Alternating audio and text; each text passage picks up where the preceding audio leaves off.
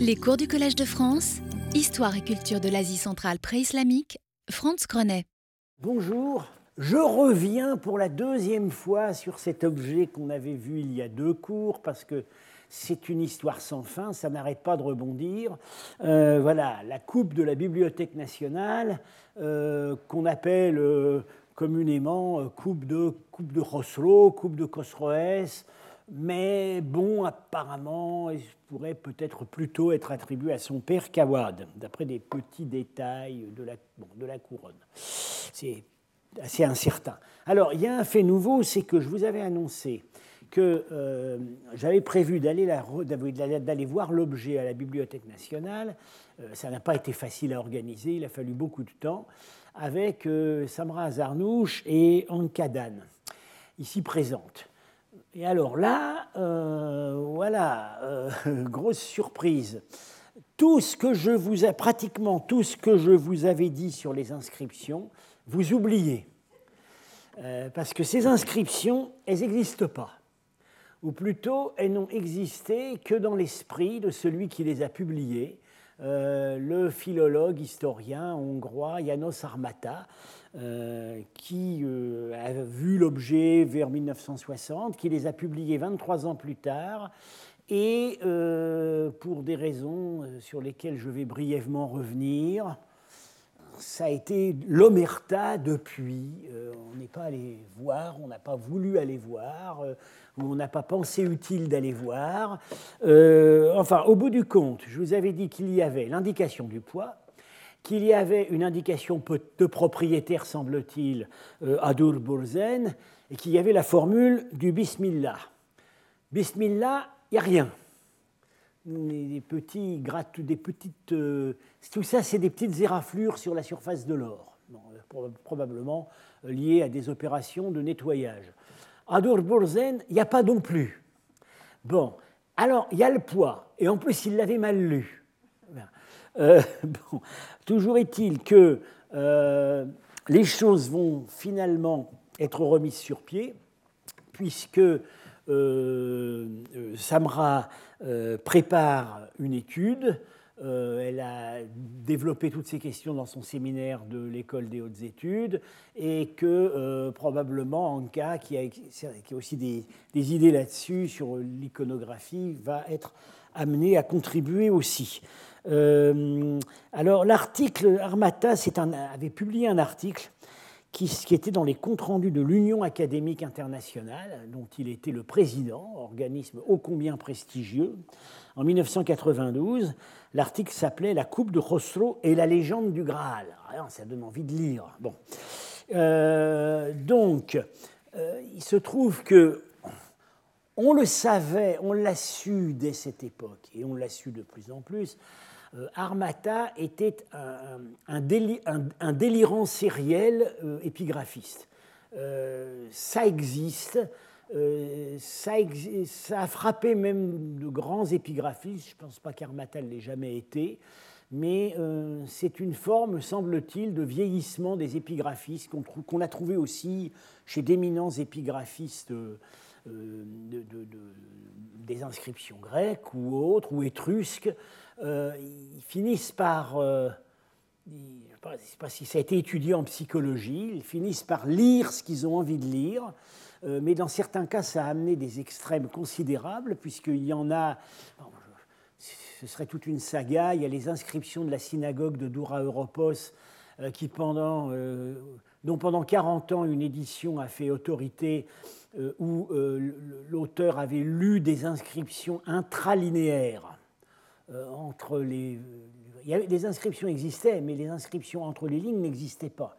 Et euh, c'est à moi qu'il est revenu en 1987 en allant, en allant, voir ça sur place. Il avait lu sur photo de constater que c'était totalement, euh, totalement imaginaire. Euh, bon, il y a des gens, il y a des gens qui ont inventé des écritures et même des langues en, les lisant. Bien. alors, Armata, la leçon à tirer de tout ça, c'est tout de même euh, les, ravages que peuvent causer euh, le, les ravages que peut causer le prestige scientifique et le, euh, non contrôlées, et les positions institutionnelles. Parce qu'Armata était un homme très puissant. il était président de l'Union académique internationale. il était très puissant à l'UNESCO. donc je vous signale que dans la collection pas mauvaise History of Civilizations of Central Asia, il y a un volume dont plusieurs chapitres sont complètement caduques. C'est le volume 2, celui qui couvre la période 700 avant Jésus-Christ à 250. Pourquoi c'est caduque? Parce que le directeur du volume, c'était Armata, et qu'il euh, a fait les chapitres sur les inscriptions sont presque entièrement fondés sur des inscriptions qui n'existent pas. Voilà. Alors maintenant la question est euh, était-ce une mystification et un canular? Euh, je pense que Samra a exploré cette piste. Moi, je pense qu'il se mystifiait lui-même. Bon, ça peut être aussi. c'est aussi le problème de discipline où il y a très très peu de spécialistes, où, tout le monde se connaît et où bon, il y a peu de gens qui peuvent faire les vérifications. Et puis, comme tout le monde se connaît, s'invite, s'estime, euh, on n'a pas envie euh, de euh, regarder ce qu'il y a dans le placard. Voilà, Donc, les inscriptions, voilà ce qu'il y a à dire. Alors, on a aussi progressé sur les, pierres.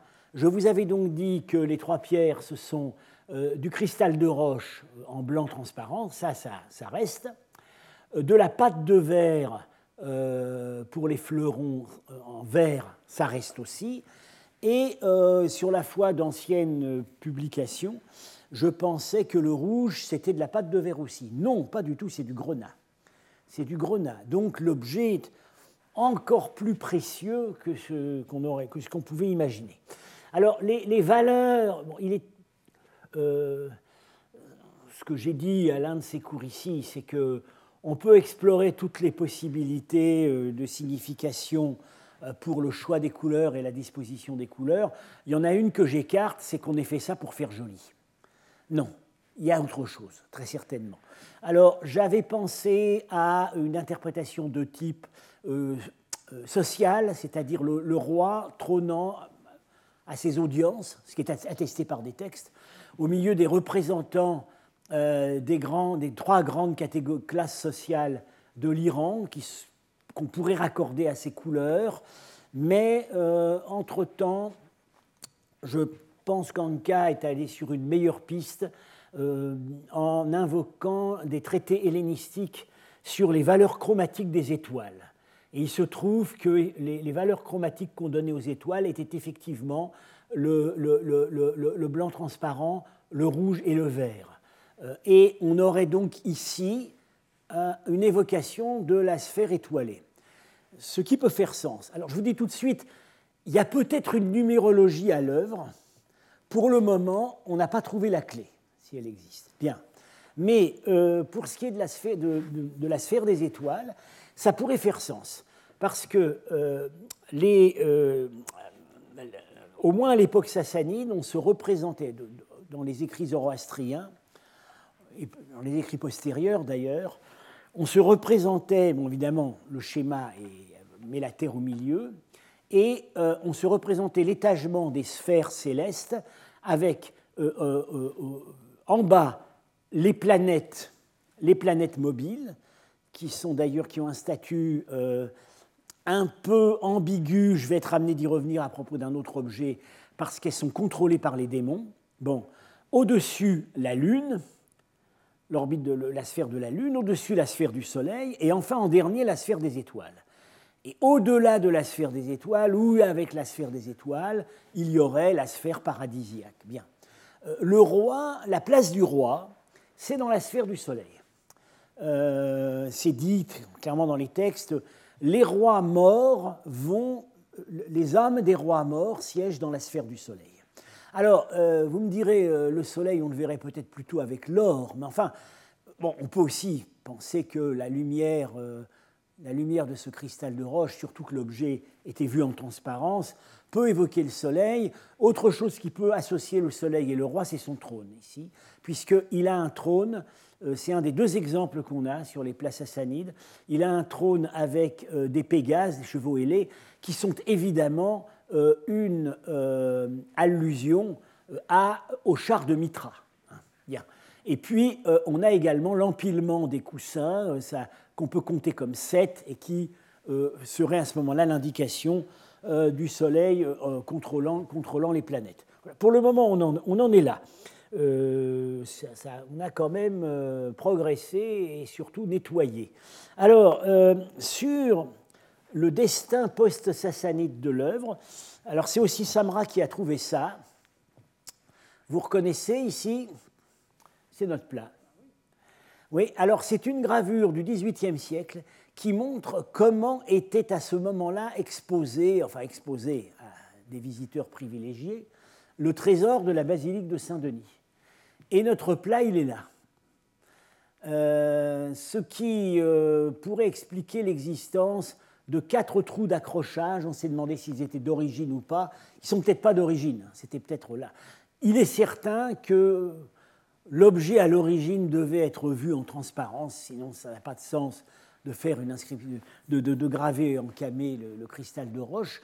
Alors, dans la basilique de Saint-Denis, bon, ça je l'ai dit, on sait qu'il était dans le trésor de Saint-Denis au IXe siècle, à l'époque de Charles le Chauve, euh, que dès cette époque, euh, il est considéré comme étant la tasse de Salomon. Euh, et alors, ça, réfère aux, descriptions du trésor de Salomon dans la Bible. Salomon ne boit que dedans de la vaisselle d'or, c'est dit, bien. Et euh, par ailleurs, il y a toute une, euh, il y a toute une, de spéculations idéologiques autour de la personne de Charles le Chauve, euh, qui se considère comme le nouveau Salomon, parce que son père Louis le Pieux était pour les poètes de la cour le nouveau David.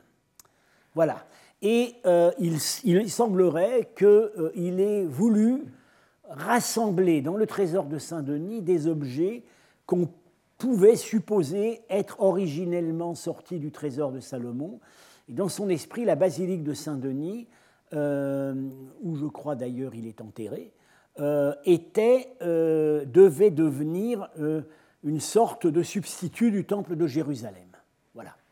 Donc, voilà, l'étude se, poursuit. Et maintenant, nous allons en revenir, revenir au plat où nous en étions alors oui, euh, nous, en étions la fois précédente.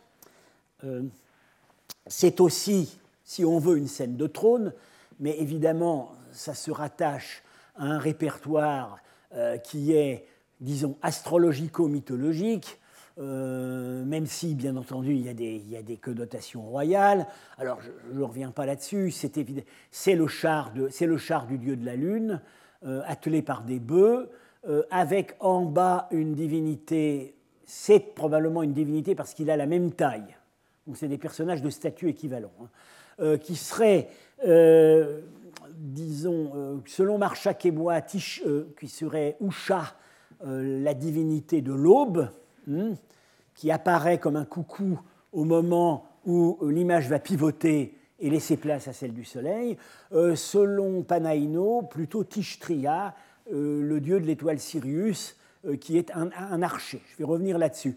Et ce que je vous avais donc expliqué aussi, c'est que euh, Herzfeld, depuis 1920, a établi, bon, ça a été depuis contesté, mais ça reste l'explication la plus solide, que c'est d'une certaine, c'est un écho d'une horloge monumentale qui a vraiment existé, l'horloge astrologique euh, du roi Khosrow II, dont on a des descriptions byzantines et arabes.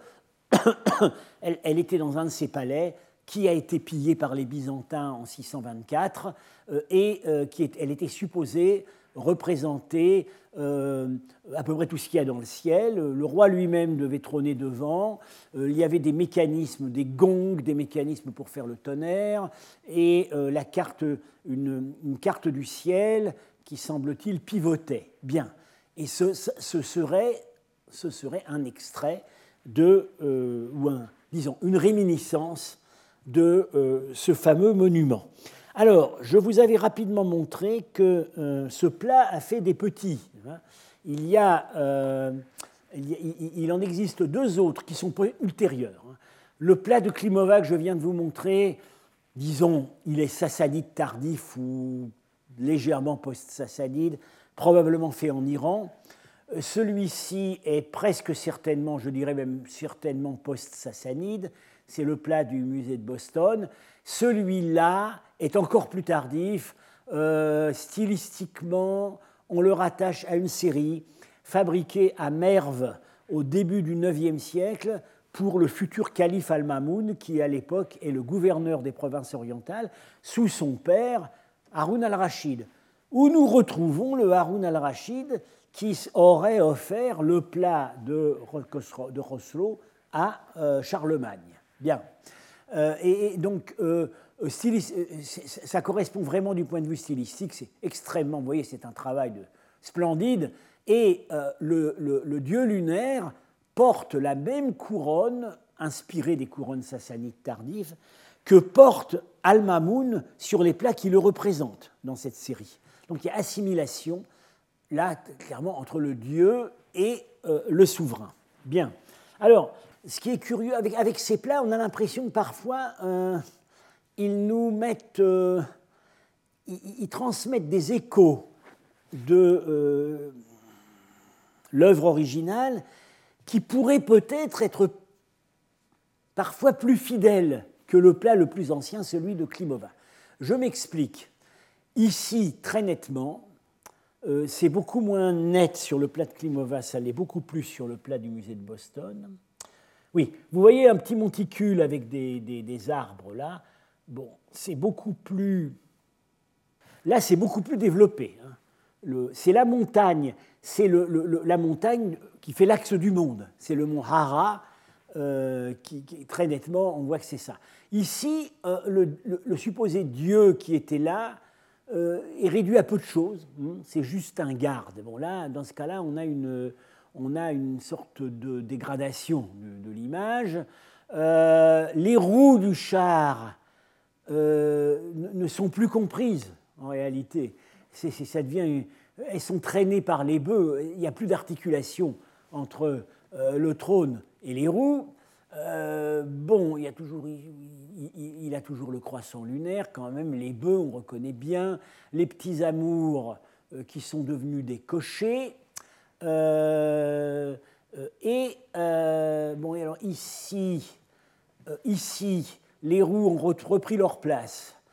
Et le personnage ici a une massue, donc ça rappelle la description byzantine de l'horloge où il y avait des porte-sceptres euh, qui activaient le gong. Donc ça pourrait être l'écho de ça. Voilà.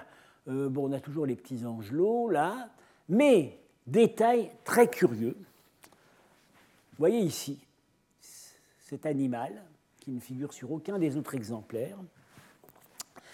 Panaïno. Hmm? non. Panaïno a très bien vu ce que c'est c'est la constellation du chien.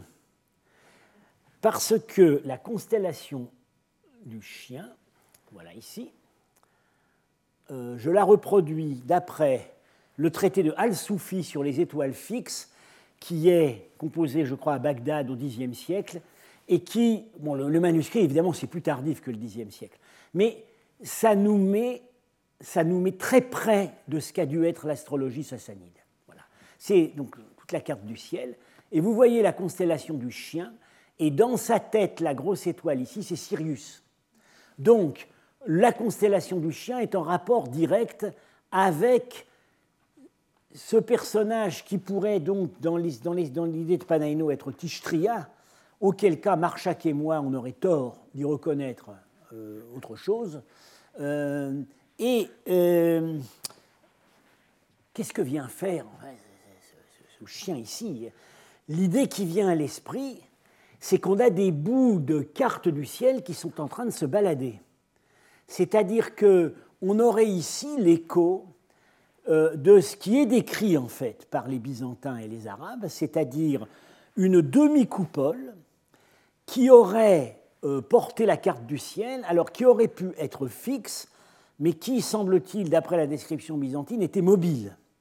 Et donc, on verrait tout simplement, on aurait l'écho de quelque chose où les constellations tournaient euh, et, les, astres, peut-être, enfin au moins le Soleil et la Lune, se substituaient l'un à l'autre selon qu'il euh, s'agissait des heures diurnes ou des heures nocturnes.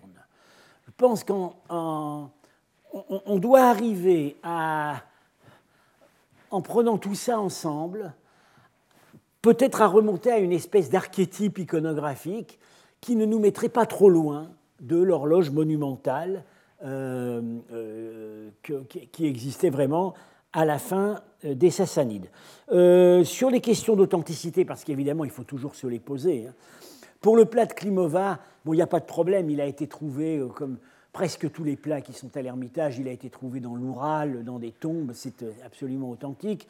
celui de Boston, parce qu'il y a eu quelques doutes hein, sur les authenticités.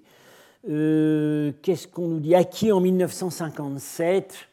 Bon, moi, il ne me fait pas mauvaise impression. Euh, et de. Euh, celui-ci qui est à, dans la collection Wyvern. je ne sais pas où est la collection Wyvern, dont il vient de paraître un catalogue magnifique. Ce sont des, un ensemble extraordinaire de plats byzantins et de plats sassanides. Alors, il serait attesté dans une collection russe avant 1907. Alors, Michael Schenkar m'a exprimé ses doutes euh, sur l'authenticité. On a dit aussi que certains détails colleraient mieux avec l'époque mongole en Iran. Moi, je ne pense pas. Euh, et euh, les analogies très fortes avec les plats de Merve du début du IXe siècle, à mon avis, ne permettent pas vraiment d'avoir de doute. Il y a des choses qu'on ne comprend pas. Qu'est-ce que c'est que cette espèce d'objet en pain de sucre ici Bon, euh, voilà, il y a peut-être des détails mal réinterprétés. on, a, bien le soleil et la lune ici. Voilà. Alors pourquoi Oui, une raison pour laquelle ce plat aurait pu être fabriqué dans la tradition, fidèlement à la tradition sassanide ancienne, à Merve au moment de Al-Mamoun, Al-Mamoun a dans son entourage des astrologues de Merve. Euh, les astrologues de Merve sont présents à Bagdad dès la fondation de la capitale, mais euh, Al-Mamoun a un cercle d'intellectuels autour de lui à Merve, dont des astrologues, et il les amène ensuite avec lui à Bagdad, et c'est ce qui va être le noyau du Dar al-Hikmah, la maison de la science, cette espèce d'académie qu'il a constituée autour de lui. Alors, euh, un point problématique soulevé par Panaïno, on a conservé donc trois plats au char lunaire tirés par des bœufs, mais on n'en a aucun avec le char solaire. C'est quand même curieux, parce que euh, pourquoi n'avoir représenté que la Lune et, jamais le char solaire tiré par Mitra, ô combien prestigieux Alors que euh, le char solaire est figuré sur la grande peinture de Bamiyan, je l'ai montré avant, et également sur des sceaux, sur lesquels je vais d'ailleurs être amené à revenir. Euh, là, c'est probablement tout de même le hasard des découvertes. Le char solaire a certainement existé sur des plats. Euh, il y a également des indices que la série des planètes sur les plats ne se serait pas arrêtée au Soleil et à la Lune.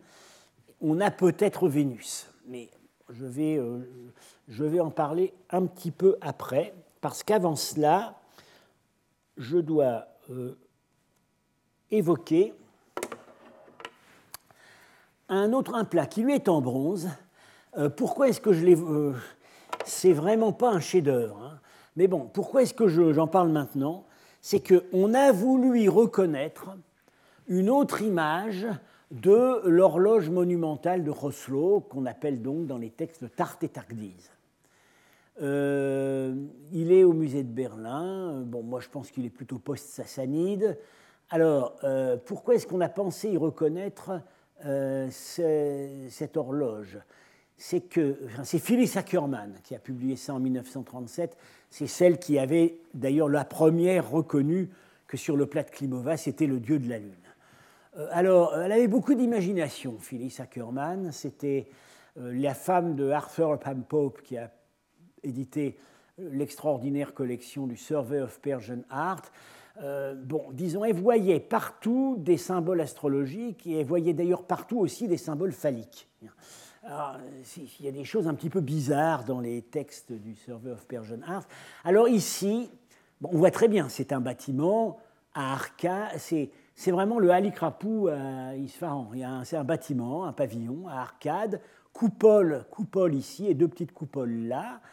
Alors elle, elle voit des roues, des roues qui auraient été les roues du mécanisme de l'horloge. Je les ai cherchées et je ne les vois vraiment pas.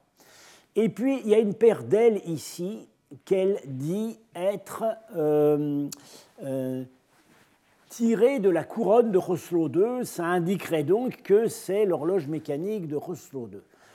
Bon, tout ça, ça ne tient plus. Ça ne tient plus parce que ce symbole des ailes, on l'a maintenant massivement dans l'art sassanide, dans un certain nombre de contextes, parfois sous des portraits, parfois sous des, sous des bâtiments l'idée euh, qui est en général maintenant euh, soutenue, que je, crois authentique, c'est que d'une certaine manière, ça, ça, évoque le ciel. Voilà.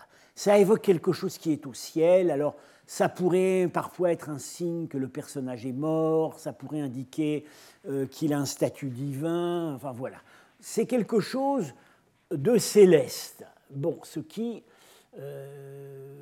voilà, alors vous me direz, l'horloge mécanique de Rousseau est représentée aussi le ciel, donc ce ne serait pas non plus complètement impossible. Mais euh, je pense qu'on ne voit en tout cas pas les roues. Euh, pour moi, c'est un, euh, un bâtiment évidemment. c'est pas un bâtiment ordinaire, c'est un bâtiment symbolique, un temple, tout ce qu'on veut les coupoles à la fin de l'époque sassanide, dans l'architecture, semblent de plus en plus réservées aux temples. C'est-à-dire qu'elles sont, euh, elles sont associées à des palais au début de l'époque sassanide, les palais de, de, de Firuzabad par exemple, ou Bishapur, et ensuite non, ça c'est Calieri qui le soutient dans son livre très intéressant euh, sur l'architecture euh, et représentation dans l'Iran sassanide, 2014, ce sont les conférences qu'il nous a données ici, les conférences Yarchater. Euh, la, coupole aurait de plus en plus, vers la fin, dans l'architecture sassanide finale, une, un, usage lié à des bâtiments cultuels. Et d'ailleurs, le mot même qui a fini, l'un des mots qui désigne le temple du feu dans le vocabulaire Pélévi, c'est gombad, c'est-à-dire la, la voûte, la coupole. Bien. Alors, moi j'ai une idée, bon voilà, je pense que c'est le paradis. Je pense que c'est le paradis, euh, et euh, euh, ce serait en fait la seule représentation qu'on a du paradis en tant que bâtiment dans l'art sassanide. Alors, on ne l'a pas dans l'art sassanide, on va voir après une, autre, une évocation du paradis, mais pas le bâtiment, ce qui s'y passe. Bien. Mais on l'a dans, dans, dans, dans, dans les textes. Et notamment, on a euh, cette, euh, euh, dans l'inscription du Maj Kirdir, qui donc au IIIe siècle a fait un voyage dans l'au-delà et a raconté ce qu'il avait vu, à la fin de son voyage, il, arrive au paradis et il dit Et maintenant, un Aïwan apparaît dans le ciel. Aïwan, c'est un mot qui a diverses significations. Ça peut désigner un portique, mais c'est aussi, dans ce contexte-là, ça veut dire tout simplement un palais. Hein. c'est la partie pour le tout l'origine de ce mot, c'est tout simplement apadana. C'est dérivé du mot perse apadana, qui signifiait au départ euh, un, palais à colonnes. Bien. Apparaît dans le ciel. Ah ben pour moi, c'est ça. Les ailes, ça veut dire le ciel. Un aïwan et une sorte de motif végétal qui irradie. Et euh, je pense donc qu'il s'agit du paradis zoroastrien. Euh, je n'exclurai pas que des des, propriétaires musulmans aient pu aussi bien y voir leur paradis. Euh, alors, l'histoire de ce plat ne s'arrête pas là, c'est curieux, toute l'encre qu'il a fait couler, parce qu'encore une fois, c'est vraiment pas un chef-d'œuvre, mais euh, ce plat a eu un destin très curieux dans la science.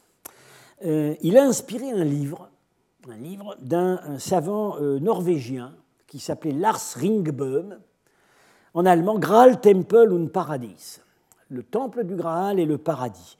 Alors, on a vu le Graal avec Armata et la coupe du, du, cabinet des médailles.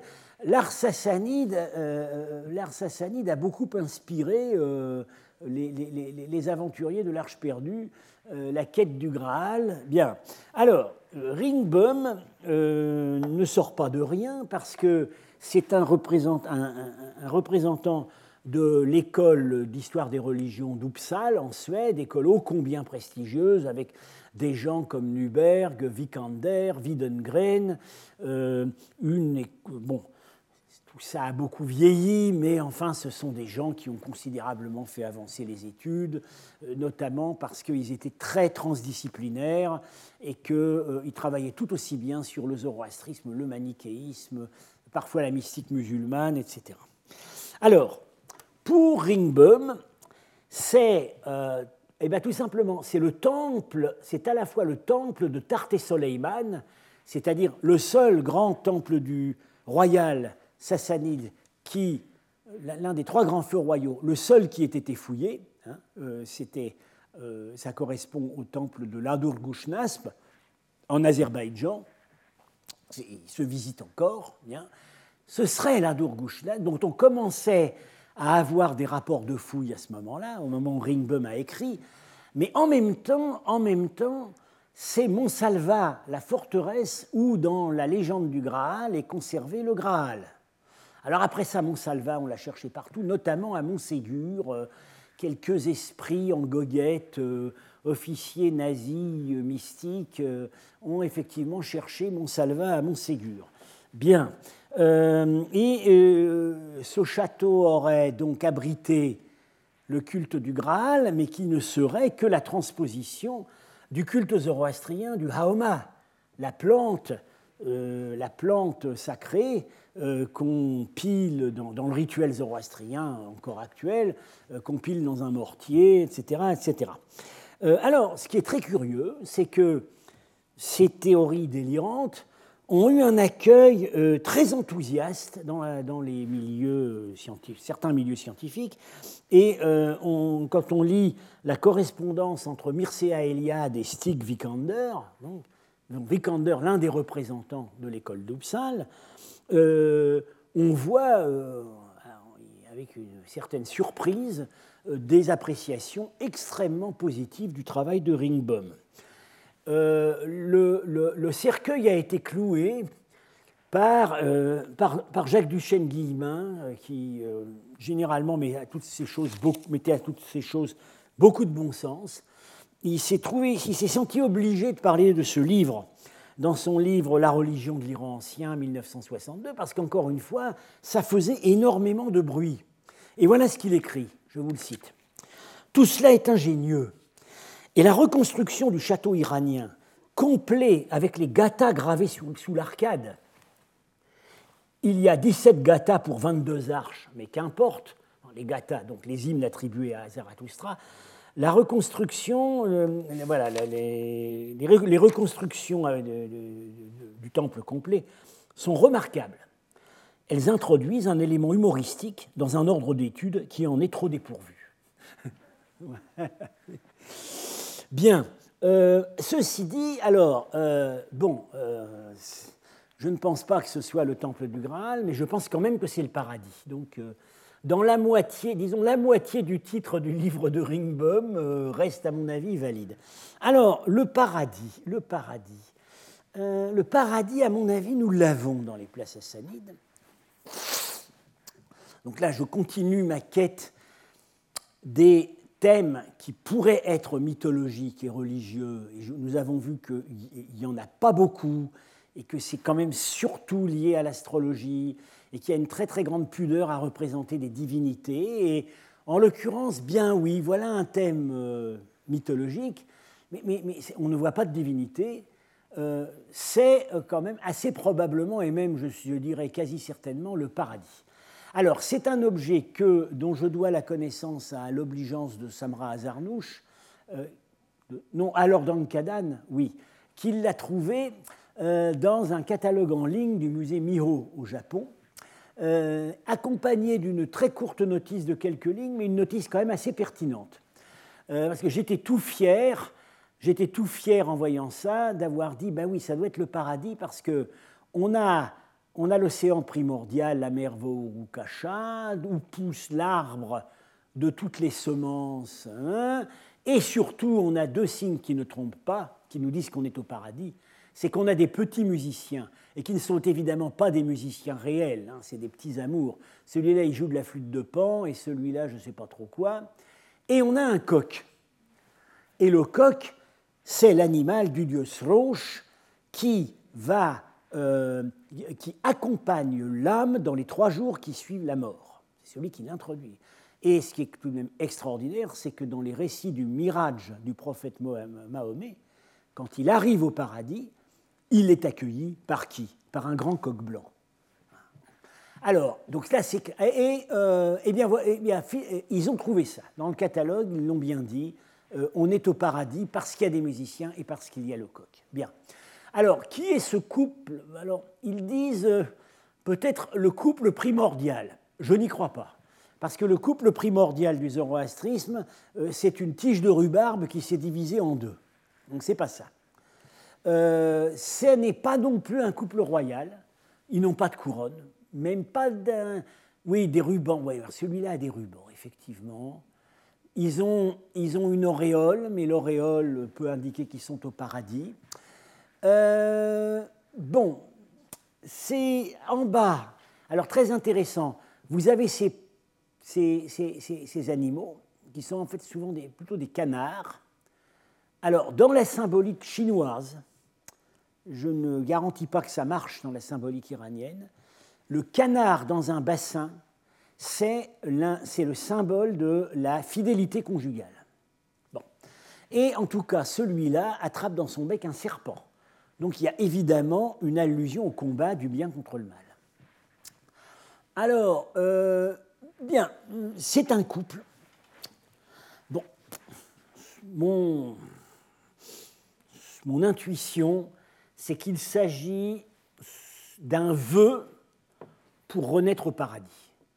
C'est un, un, un vœu pour que le couple bénéficie plus tard ensemble des félicités du paradis.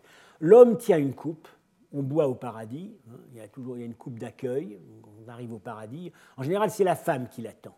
Bon, là, c'est l'homme, et la femme tient une fleur. Alors là, on a des images, on a des images sur les reliefs sassanides, on a dit que, c'était l'Aden, euh, l'âme, qui, la, conscience qui accueille le mort quand il arrive au ciel. Sur les reliefs en question, c'est plutôt la reine. Mais euh, c'est banal dans les scènes, dans les scènes de, couple. Bien. Et euh, ce qui, je pense qu'on peut rapprocher d'une problématique euh, intéressante et qui a été récemment revisitée notamment par moi, c'est la problématique dite des sceaux de mariage. On a un certain nombre de sceaux sassanides qui représentent, qui représentent des couples. Et euh, ce qui est intéressant, oui, ils se regardent toujours l'un l'autre. Alors que euh, généralement, euh, par exemple, dans les modèles romains, quand on représente un couple, vivant ou mort, ils ne se regardent jamais. Ils regardent le spectateur. Et là, ils se regardent toujours. Bien. vous me direz, les, les visages sont quand même presque toujours de profil dans, l'art sassanide. Alors, dans certains cas, c'est un couple sans caractéristiques particulières, ils n'ont pas de ruban, euh, bon voilà, c'est monsieur et madame. Mais dans certains cas, euh, bon, on a ce rinceau autour euh, qui pourrait bien rappeler notre arbre de toutes les semences, et puis ils sont en train de s'échanger un anneau qui représente la bonne fortune. Donc, on est peut-être plus là-haut qu'en bas. Et puis, euh, en bas, alors voilà, ce sont des, images où euh, on a proposé euh, peut-être de reconnaître plutôt le vis-à-vis de, l'âme de, l'homme, de l'âme de l'homme quand il arrive au paradis et qui va se trouver en face avec l'Aden. J'étais souvent amené à en parler parce que c'est un thème absolument central dans les conceptions eschatologiques du zoroastrisme. Euh, L'Aden, c'est bon, la, la, partie féminine, c'est d'une certaine façon la partie féminine de l'âme masculine euh, qui va euh, accueillir le mort dans l'au-delà et le grand, la grande notion, euh, c'est sur, sur, la racine qui veut dire voir. Et donc l'Aden, c'est celle qu'on voit en arrivant au paradis, dont la vision va permettre de savoir si on est damné ou euh, bienheureux. Parce que si on est damné, ce n'est pas une jolie fille qui va vous accueillir, c'est une affreuse mégère qui va vous insulter. Bon. et euh, par ailleurs, euh, on la voit, mais elle voit aussi. Elle voit, dans la, elle, elle voit la conscience de celui qu'elle a en face de lui. Alors il y a toute une étude récemment par donc euh, Samra Zarnouch et Olivia Rumble sur le thème de l'Aden dans la revue d'histoire des religions à laquelle je vous renvoie. Alors celui, le premier qui a quand même montré que euh, sur certains de ces sauts, on a peut-être plutôt la rencontre de, l'âme et de l'Aden, c'est Gerardo Nioli. Euh, mais il n'a pas pris ces sauts-là, il a pris des sauts comme celui-là, euh, où on a une femme seule, qui tient une fleur, hein, comme sur notre plat. Celle-là, alors c'est très, elle nourrit un coq. Alors là aussi, on se rapproche de notre plat. Végétation, coq, le coq qui est l'introducteur de l'âme. On est à peu près sûr qu'on est dans une signification eschatologique. Et puis parfois c'est inscrit. Alors ici, Farormas d'alam de bonne nature, vois-moi. il y a plusieurs façons dont on peut traduire. J'ai suivi les lectures de Philippe Gignoux.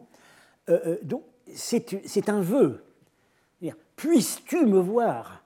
C'est-à-dire, en fait, puisses-tu être bienheureux? C'est-à-dire qu'en arrivant là-haut, tu me verras, moi, la bonne daine qui t'introduira au paradis.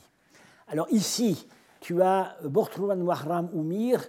Alors, Bortrouan, ça veut dire Alam sauvé. Alors, parfois, c'est simplement, c'est une étiquette qui veut dire le défunt machin.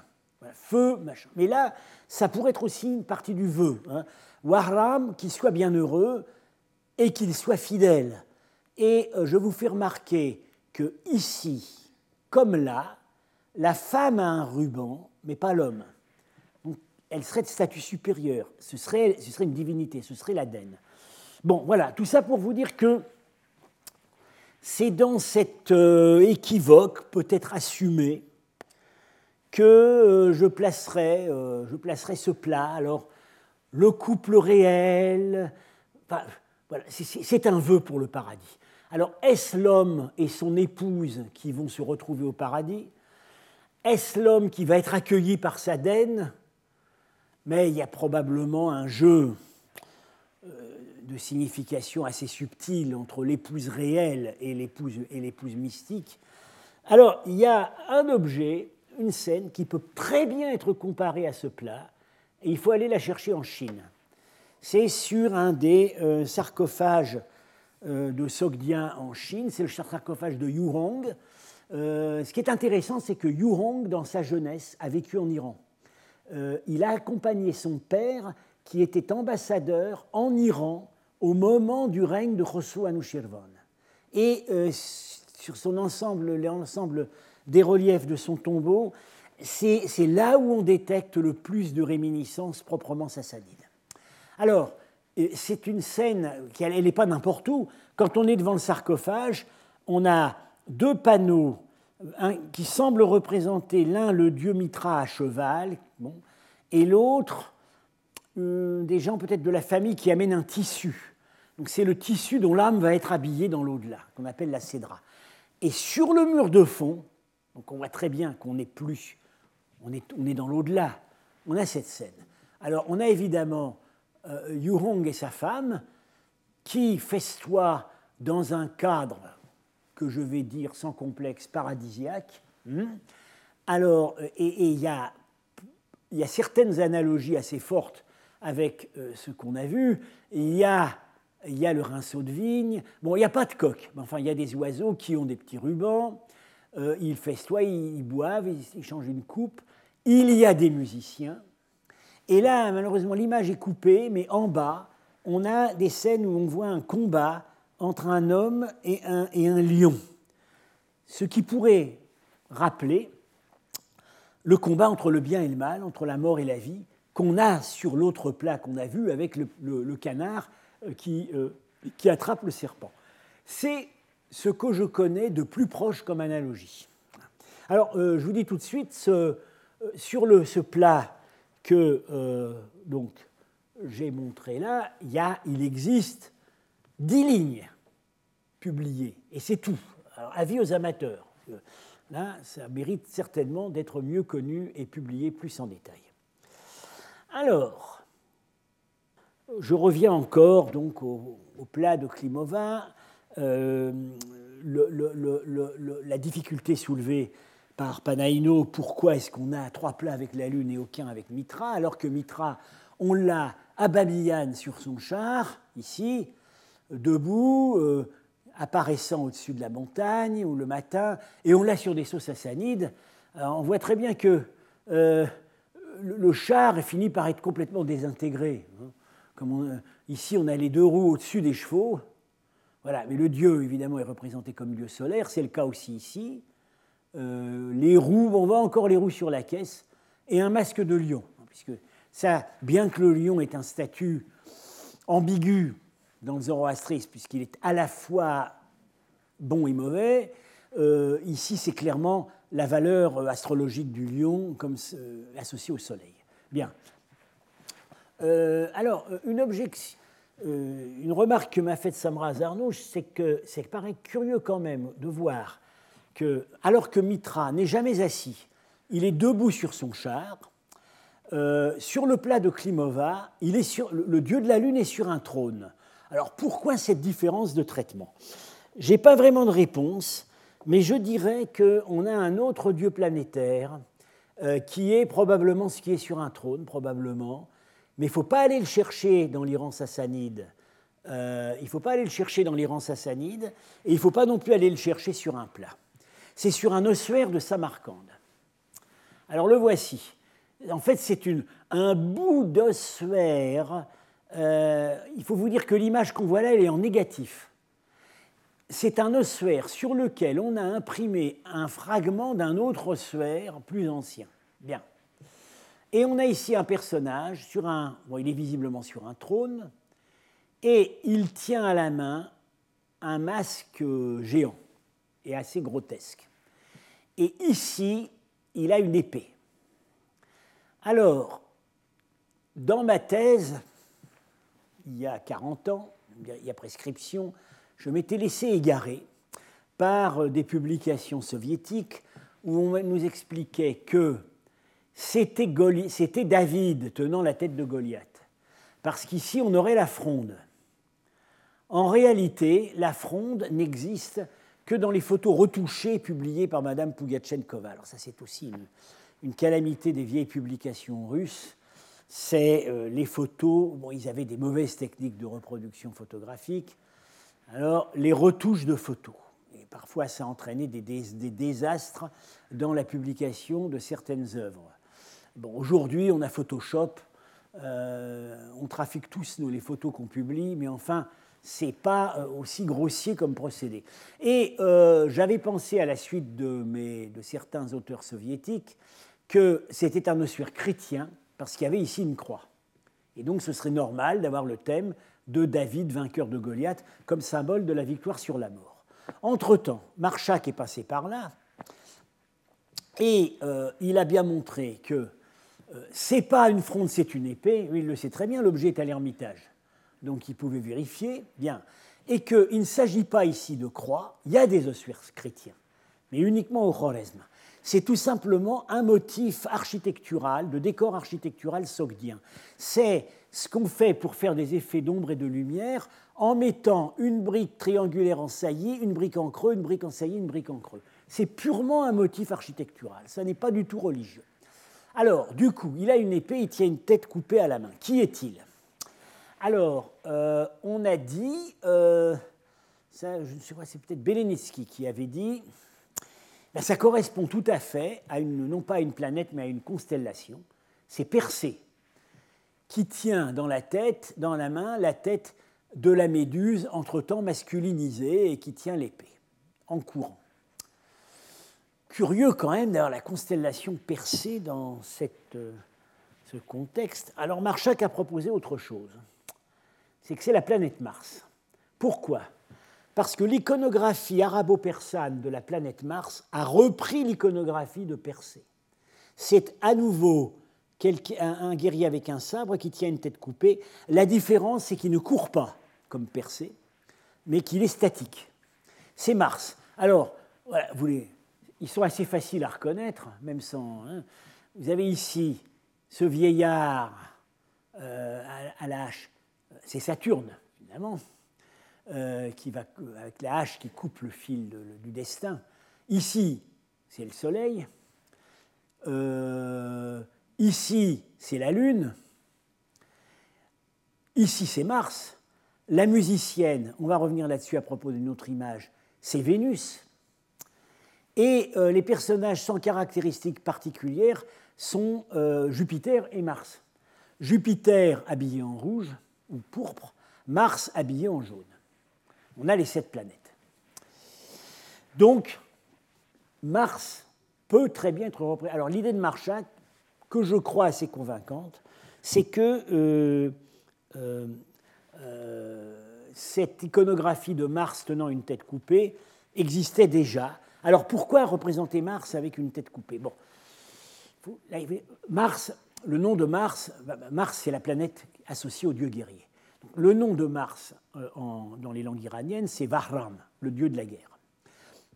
Mais il faut savoir que, comme je vous l'ai dit au début, dans le zoroastrisme, les planètes, à part le Soleil et la Lune, les planètes sont en fait des démons, ou contrôlées par des démons, ce sont des démons et euh, la divinité qui porte le nom de la planète est en fait, a en fait pour tâche de limiter, de, contrôler le travail des démons et d'éviter que les démons ne fassent errer les planètes sur des trajectoires folles et de leur imposer une certaine régularité. Et donc, l'idée, pourquoi représenterait-on Mars avec une tête coupée?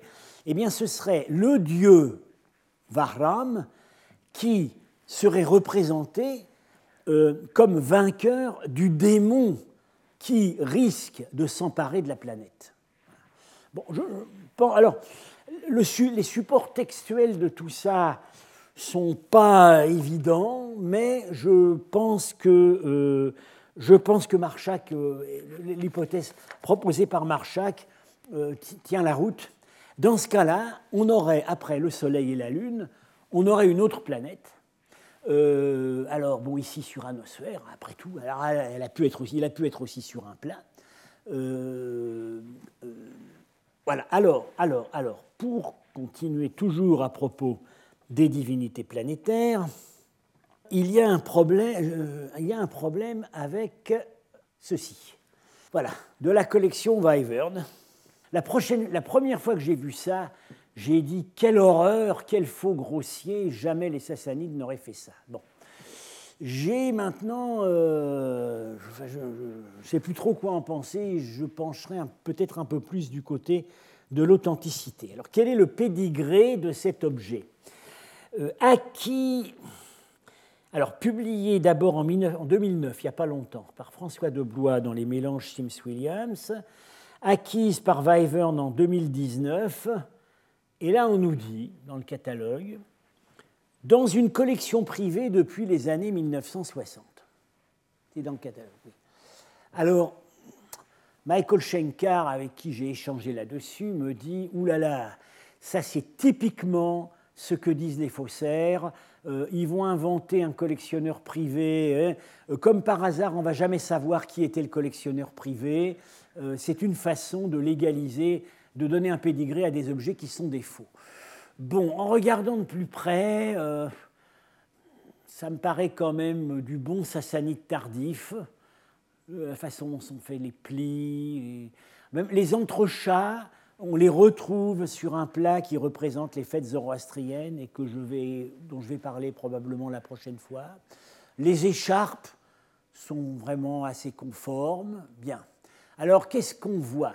Euh, euh, On voit donc euh, une femme qui est évidemment une déesse, qui a des rayons. Alors, pour bien nous montrer qu'on est dans le ciel, elle a un voile au-dessus de la tête qui est tenu par des angelots, des petits angelots qui viennent lui chatouiller les pieds. bon, elle se montre nue, elle tient une fleur et elle a deux euh, servants. Elle est accompagnée en fait de deux danseuses. Là, on ne voit pas de musicien, mais il y a des danseuses, ce qui revient probablement au même. Celle-ci qui tient une coupe, une colombe, un des symboles associés à Nahita.